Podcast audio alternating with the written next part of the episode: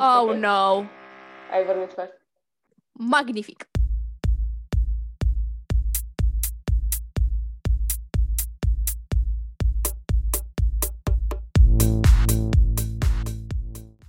Salut! Asculți YOLO, un podcast despre tinerețe și toate ale ei. Noi suntem Adelina Pavelescu și Cristina Dobrișan, Change Strategists. În episodul de astăzi vorbim despre credințe limitative, despre experiențele noastre, despre cum le-am gestionat și cum putem să facem astfel încât aceste credințe limitative să nu fie obstacole în dezvoltarea noastră. Ești pregătită de o înregistrare pe cinste? Mm, aș putea să spun că nu sunt suficient de pregătită și că nu sunt suficient de experimentată sau de bună la asta. Mm. Astăzi uh, vorbim despre credințe limitative și despre ce înseamnă ele și cum le gestionăm.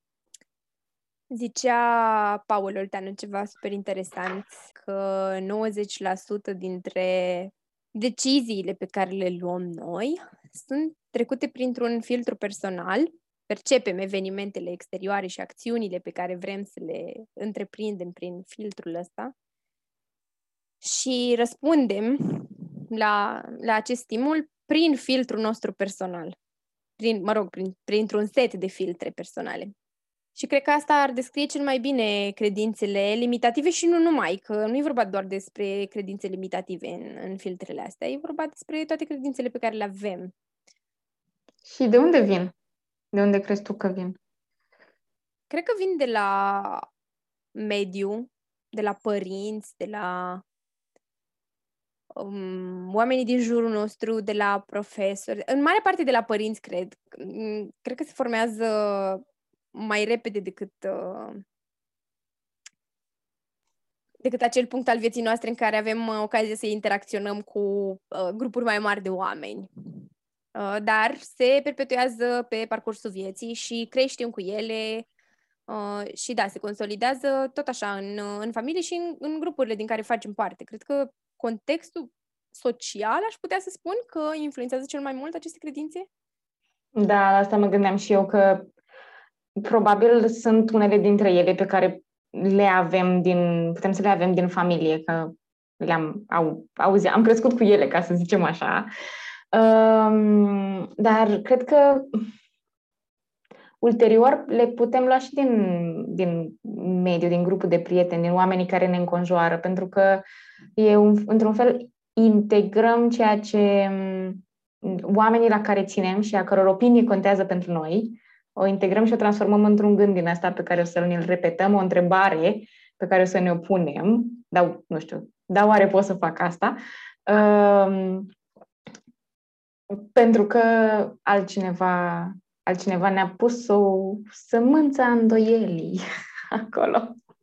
Uite, uh, mă gândeam acum, mi-a venit un exemplu atât de banal în minte. Uh, mie îmi place să mă plimb foarte mult și îmi place să mă plimb singură. Și uh, maica mea, de exemplu, nu prea vrea să iasă singură la plimbare, că se gândește, mamă, ce, cum să mă plimb eu singură? Și când îi mai spuneam că mă plimb eu singură, uh, mă întreba, dar nu, nu e ciudat, vezi, ai grijă, sigur nu vrei, du-te mama acasă uh, și de ce ai tu nevoie să te plimbi singură? Ce înseamnă asta? Și mi-a transmis cumva sentimentul ăsta că nu e ok atunci când te plimbi singur. Și am început să-l asociez și eu cu tristețe, cu mamă, uite și pe aia ce tristă și de, deprimată e că se plimbă singură, știi? Dar de fapt nu, e un timp de calitate pe care l-am eu cu mine, în care pot să fac lucruri care îmi plac, de exemplu să ascult o carte sau să ascult muzică sau efectiv să admir peisajul, să fac fotografii și așa mai departe. Și asta e, o, asta e una dintre cele mai banale credințe limitative, dar avem și multe altele care ne opresc din a face lucruri cu adevărat uh, importante în viața de zi cu zi. Cum ar fi cele de care ziceam la început, cu nu sunt suficient de. Te-ai confruntat vreodată cu, cu această credință? Cu siguranță, dar nu vine acum niciun exemplu în minte, sincer. Um, Ai tu vreun exemplu? O, da. De exemplu, eu acum pă, pă, sunt în proces de design al unui curs. Și deși am destul de experiență pe tema pe care vreau să fac cursul și am pus uh, destul de multe piese de puzzle în el și așa mai departe, încă sunt foarte multe momente în care mă întreb, uh, dar oare chiar uh, ar trebui eu să fac chestia asta? Sunt eu suficient de pregătită? Am eu suficient de multă experiență? Dar oare ce o să zică oamenii? Dar dacă vine cineva mai experimentat decât vine la curs? Și tot felul de blocăre din astea care nu mă lasă să fac treaba. Cu asta, chiar, chiar fix pe tema asta m-am confruntat foarte frecvent, pentru că și eu fac uh, în jobul meu, organizez cursuri pe educație non-formală pentru adulți și nu pentru adulți în general, pentru experți în anumite domenii de protecția consumatorului. Și uh, acopăr o paletă atât de vastă de subiecte, din, nu știu, sustainability, de, chestii financiare, drepturi digitale, încât e inevitabil ca uneori să nu mă întreb ce fac eu sau ce făceam eu la 25-26 de ani într-o sală cu oameni 40 plus, organizând un curs de protecția consumatorului și drepturile consumatorului. Adică E, e, e foarte challenging. Bine, am avut întotdeauna ajutorul uh, colegilor mei mai uh, experimentați care au fost acolo să mă susțină și să am un backup, mm-hmm. dar uh, îți pui întrebarea asta întotdeauna. Atât, în special dacă um, asta mă duce cu gândul la un uh, podcast de-a lui Andrei Roșca, pe care îl ascultam de curând, legat de dorința de a acumula informații pentru a deveni un expert și uh, faptul că ar trebui să pui în acțiune și să nu mai aștepți. Să nu aștepți momentul în care să devii un expert și să mai acumulezi puțină informație până o să faci acel ceva. Băi, să știi că și eu am ascultat podcastul ăla cu vreo săptămână, cred. Și chiar a fost așa, ca o, o palmă peste, peste față. Pentru că chiar înainte să-l ascult, mă gândeam că îmi doresc să creez uh, nu știu ce experiență de nu știu ce pentru nu știu cine. Nu mai știu ce aveam în cap atunci, în momentul ăla. Dar ideea este că am stat să mă gândesc, mm, dar stai, că poate am nevoie de un doctorat în, uh, în asta sau măcar de un master și poate trebuie să mai fac un curs două nouă și să mai citesc vreo trei cărți, pentru că sigur, sigur, sigur nu sunt suficient de pregătită ca să creez această experiență.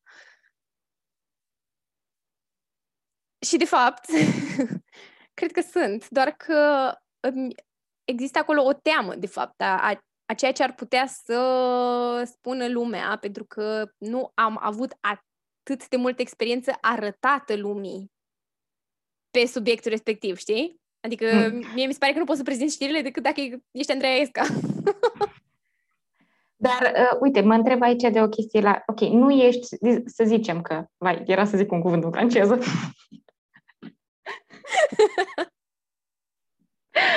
Să zicem că, uh, ok, nu ești tu expertul experților într-un subiect și ți este frică că X, Y, Z vor spune ceva nasol despre tine. Uh-huh. Mă întreb acum dacă este ceva ce ai putea face care să te ajute să te simți mai pregătit, să te simți mai expert. Sau măcar, nu știu, nu cred că trebuie să faci nimic ca să te simți mai expert. Tocmai asta e, uh, asta e ideea. Cred că e suficient să pui pe hârtie ce știi, ce, ce plus valoare poți aduce, de ce ești tu omul potrivit să livrezi cursul respectiv sau experiența respectivă sau uh, de ce ești tu omul potrivit să iei jobul respectiv, că aici vorbim la fel și despre uh, a candida pe un post de habar n-am orice de câte ori nu ne uităm la descrieri de joburi și spunem ah, păi se cere nu știu ce și eu n-am atâta experiență și îi dăm skip. Când de fapt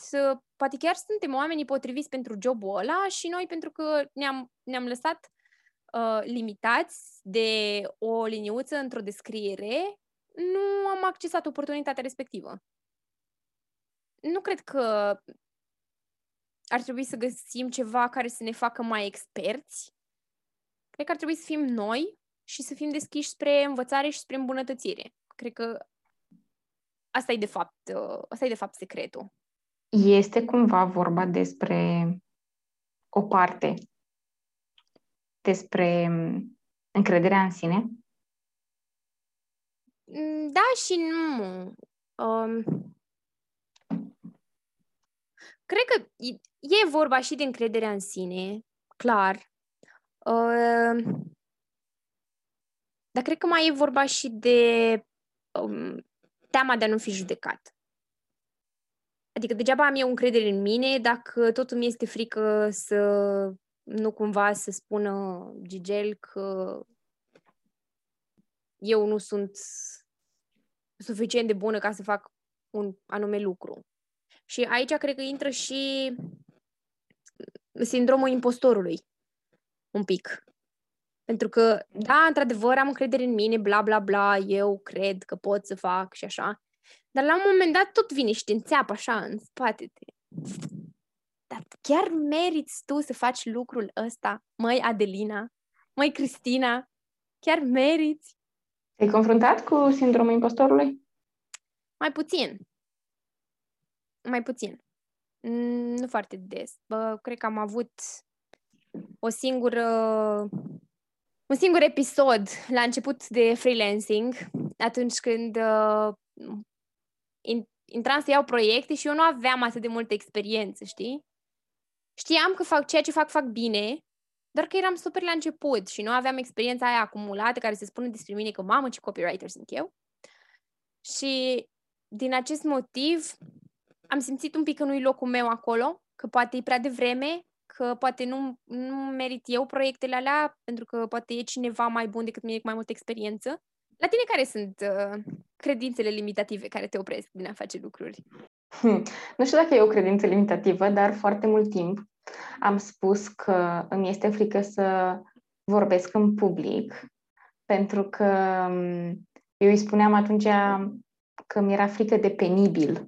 Ok, frică de penibil în ce sens? Mi-era frică de, știi cum se întâmplă în uh, școlile românești, râde toată clasa de tine când spui, faci o greșeală, știi? Și atunci, uh, trecând prin chestia asta de mai multe ori, uh, la un moment dat nu mai vroiam să vorbesc, mi-era frică să vorbesc, să iau cuvântul, să zic orice, mm-hmm. pentru că atunci um, ziceam că, da, nu vreau să mă fac de râs. Cred că asta e mai mult. Nu vreau să mă fac de râs. Cred că asta ar fi o credință limitativă. Și atunci, asta pentru mine o traduc acum, în, în momentul ăsta o traduc în chiar spune X și Y despre mine, dacă fac ceva. Și cred că, nu știu, e important la chestia asta să-ți dai seama a cui opinie contează. Mm-hmm. Super bună chestia asta. Cred că la Brené Brown am auzit-o în, în, uh, în Dare to Lead. Mm. Când zicea că are uh, her trust circle, acele persoane, una, două, cinci, ale căror opinii contează cu adevărat. Da, și să știi că persoanele alea sunt experimentate și să știi că dacă te duci la o persoană pentru, un, ă, pentru o părere, o cer și pentru experiența pe care o are, că la urma urmei dacă vrei o părere, ă, vrei să fie onestă, uh-huh. ca tu să te poți îmbunătăți, uh, oricât de greu poate să fie de digerat și oricâte emoții ai avea pentru chestia asta, dar uh, da, ideea e ca oamenii, valoarea oamenilor respectivi să conteze cu adevărat pentru tine. Dacă te lași afectat doar de, de masă, care masa care nu a făcut nimic în domeniul în care faci tu și vine acum și își dă cu părerea, chiar se merită să o iei în seamă? Bă, nu. Deci acum mi-ai aruncat o minge la fileu cu, cu acești oameni în care avem încredere și în care, la care putem să mergem să întrebăm lucruri. Um, am întrebat 100 de români, mă rog, am întrebat prietenii de pe Instagram uh, despre credințele limitative pe care ei le au. Și cineva a spus că nu vreau să deranjez, este o credință limitativă. Teama de a deranja pe celelalte în momentul în care avem uh, ceva de întrebat, în care avem o cerință. Ce facem cu, cu teama asta de a nu-i deranja pe ceilalți? Mm, m-aș întreba de unde vine, cine știe că e deranj, de, unde, de, de unde, de unde știm că îi deranjăm. E posibil aici să fie un filtru personal, dacă suntem o persoană care este se simte frecvent deranjată de alții, atunci automat vom spune că vom încerca să nu facem, creăm o reciprocitate a acestor lucruri. Uh-huh. Și mă gândesc că de aici ar putea să fie ceva, să fie un, nu știu cum să zic, un fel în care poți ajunge la acest gând. Altul mai este mă gândesc la a fi un people pleaser. Mm-hmm. Vrei yes. să spui un pic ce înseamnă un people pleaser? Uh, înseamnă că facem uh, lucrurile pe care le facem având ca etalon uh, aprobarea celorlalți. Adică ceea ce fac eu este ok dacă spune Cristina că e ok. Dacă ei nu îi se pare în regulă, înseamnă că sigur am greșit pe undeva. Asta așa, tradus în, uh, în limbaj de baltă. Da, e, e atunci când uh, nu prea ne gândim la noi, nu ne gândim la nevoile noastre, ne gândim la nevoile celorlalți. Cred că cel mai bun exemplu de people pleaser sunt oamenii care spun da la tot și au foarte, foarte multe angajamente și după aceea se simt uh, overwhelmed. Melina ridică mâna ca să știi. am fost acolo, am trecut prin asta.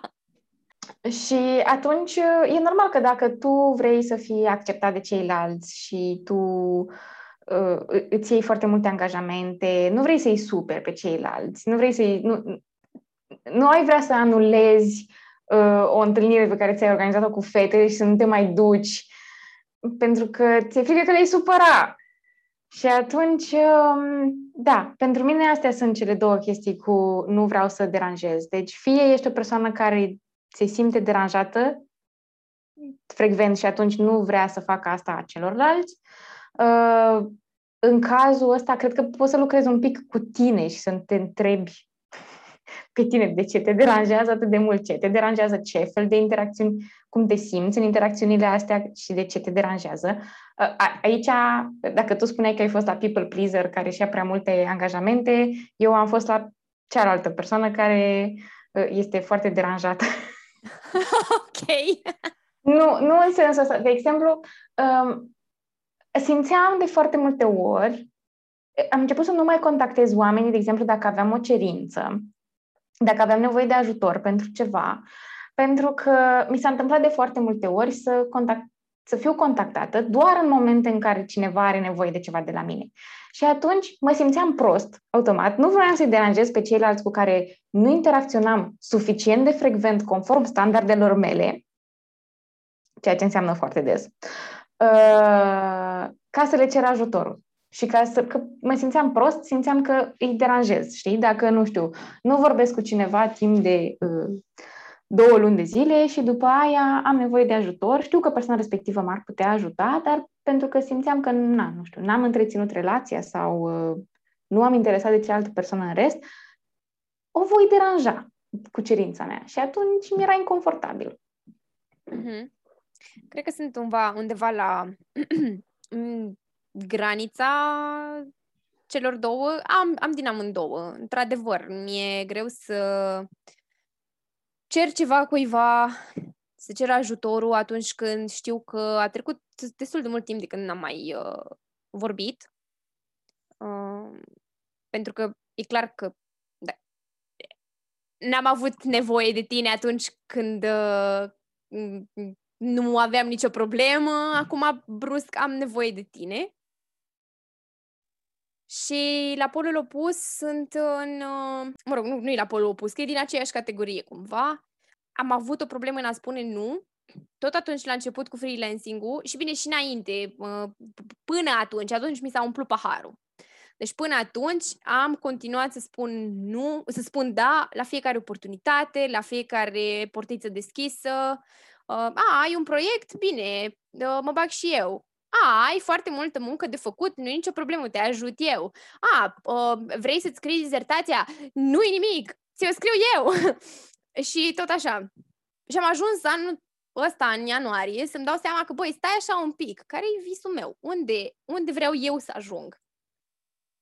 Și când am văzut unde vreau să ajung și ce făceam de fapt și faptul că ceea ce făceam nu avea nici cea mai mică legătură cu locul unde voiam să mă duc, atunci am zis, gata, s-a terminat, atât. Am dezamăgit, într-adevăr, câțiva colaboratori, cărora le-am spus că, băi, îmi pare rău, nu pot să mă mai ocup de proiectul ăsta, dar a fost mult mai sănătos. Aici, știți despre ce, ce aud eu, este că vorbim și de boundaries pe care le avem cu noi și cu alții. Mm-hmm. Pentru că dacă noi nu avem niște um, limite. limite cu noi, atunci este foarte greu să le avem cu alții. Dacă noi nu știm ce vrem, nu avem cum să le spunem altora că nu, pentru că nu știm care e limita. Da, exact. Și nici nu știm, nu avem o direcție atât de clar definită ca să ne gândim chestia asta mi este mie de ajutor sau nu mi este de ajutor, ca să o iau sau să, să o accept sau să nu o accept uh-huh. La dezvoltarea mea sau nu știu. Chiar vorbeam cu, cu, cu o clientă uh, săptămâna asta, săptămâna trecută, pardon, exact despre lucrul ăsta, despre setarea limitelor și în cadrul personal și în cadrul profesional ca să ne asigurăm că nu dăm mai mult decât e cazul. Dar putem să facem un episod despre asta. Dar putem să facem un episod despre asta, despre limite, da, chiar, chiar cred că ar fi interesant. Lăsați-ne în comentarii dacă Da, puteți să, ne, puteți, să, puteți să ne trimiteți mesaje sau să ne lăsați comentarii pe Instagram uh, și să ne spuneți dacă ar fi interesant subiectul ăsta pentru voi. Am aici o credință limitativă de la, de la cineva care mi-a scris. Uh, de la cei 100 de români întrebați. De la cei... am întrebat 100 de români. Mulți dintre voi mi-au spus. Așa. Uh, aceea că lucrurile trebuie să se întâmple mai repede și mai ușor. În momentul ăsta, vizualizez, știi imaginea aia cu icebergul în care vezi doar vârful Aha. icebergului cu succes, succes, uh, faimă și alte cuvinte din astea și după aia ai de desubt tot, toată munca grea, toată sudoarea, toată, toate nopțile nedormite, cafelele băute, uh, evenimentele sociale la care au renunțat oamenii, eforturile depuse în general, în fine, astea pot fi definite de fiecare în parte. Uh-huh, uh-huh. Uh, dar s-a, am vizualizat chestia asta în momentul în care am auzit că lucrurile trebuie să se întâmple mai repede și mai ușor. E un lucru care ne caracterizează cumva pe toți, că, nu pe toți, mă rog, majoritatea dintre noi, că ne uităm doar la rezultatele pe care le-au obținut oamenii și la ce, la ce vedem astăzi, dar uităm să ne, uit, să ne uităm și în spate, la uh, tot efortul pe care l-au depus, susținut, la toată consistența muncii, la tot, tot efortul depus, toate sacrificiile pe care le-au făcut oamenii ca să ajungă acolo. Ne comparăm cu vârfurile. Avea Cristina Chipurici la un moment dat, trimisese un newsletter în care, în care spunea despre comparația asta cu, cu vârfurile. Um... Uh, și de curând am citit o postare la Eli Vorbește, influencer de fapte bune, Eli Nicuț, uh, în care uh, ea acum a ajuns destul de cunoscută, cu apariții la televizor, cu uh, foarte multe parteneriate și a, cred că astăzi sau ieri avea o postare în care, în care uh, povestea, da, despre cum a pornit, cum a fost după un an de zile cum a, și acum este la trei ani de zile. Și spunea cât, pe cât de clișeică este întrebarea asta, cum te vezi în 10 ani, uh, cu atât ar trebui să te ajute să-ți creezi această consistență, ca lucrurile să nu se mai întâmple repede și ușor, pentru că mm-hmm. De cele mai multe ori nu e.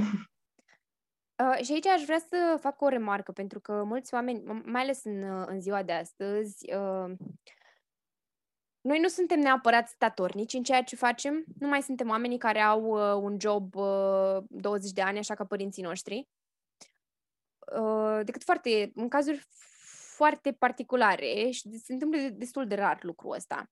Acest unde te vezi peste 10 ani, nu știu dacă ar trebui să fie despre ce meserie vreau să am sau în ce post vreau să fiu sau ce rol vreau să am în compania X. E mai degrabă despre cine vrei tu să fii ca om și care, uh, care vrea să-ți fie obiceiurile, cum ai vrea să-ți decurgă viața. Care vrea să-ți fie caracterul. Uh-huh, uh-huh.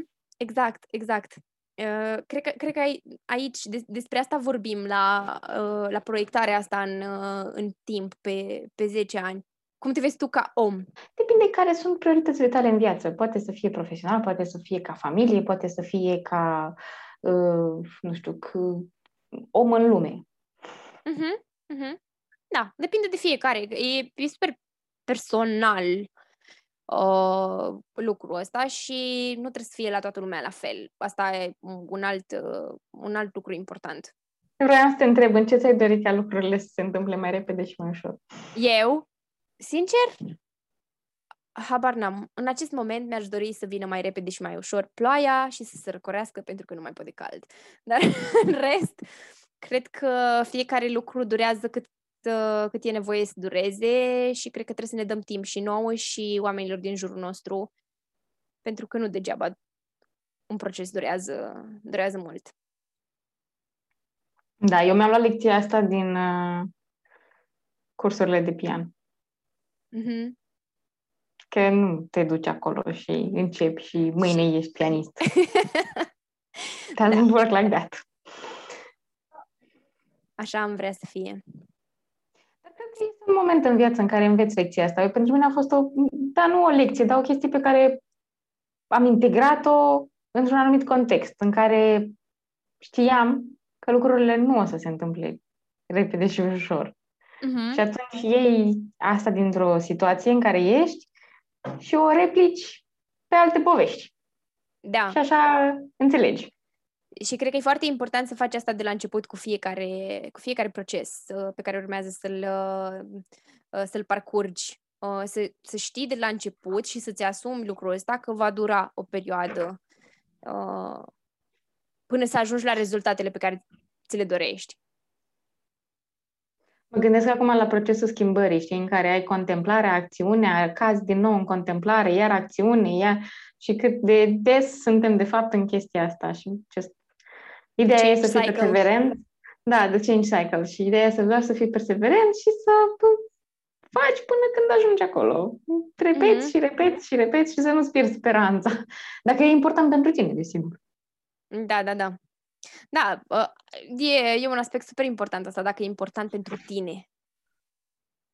Că de multe ori facem lucruri pentru că le vedem la ceilalți și sunt în trend. Și ne limitează și lucrul ăsta în, într-un, într-un fel, că ne dorim să fim buni pe niște obiective care nu sunt ale noastre. Cristina, îți mulțumesc pentru episodul de astăzi. Zim cu ce lăsăm pe oameni. Am găsisem chestia asta zilele trecute și mi-a plăcut foarte mult că noi nu suntem credințele noastre limitative, noi controlăm ceea ce credem și nu invers. Ai ascultat YOLO, un podcast despre tinerețe și toate ale ei. Dacă ai întrebări pentru noi sau vrei să ne povestești cum se simte tinerețea de la tine din barcă, ne găsești pe mail la theyolopodcast.gmail.com sau pe Instagram la theyolopodcast. Și nu uita, ne reauzim în fiecare joi cu un nou episod. thank you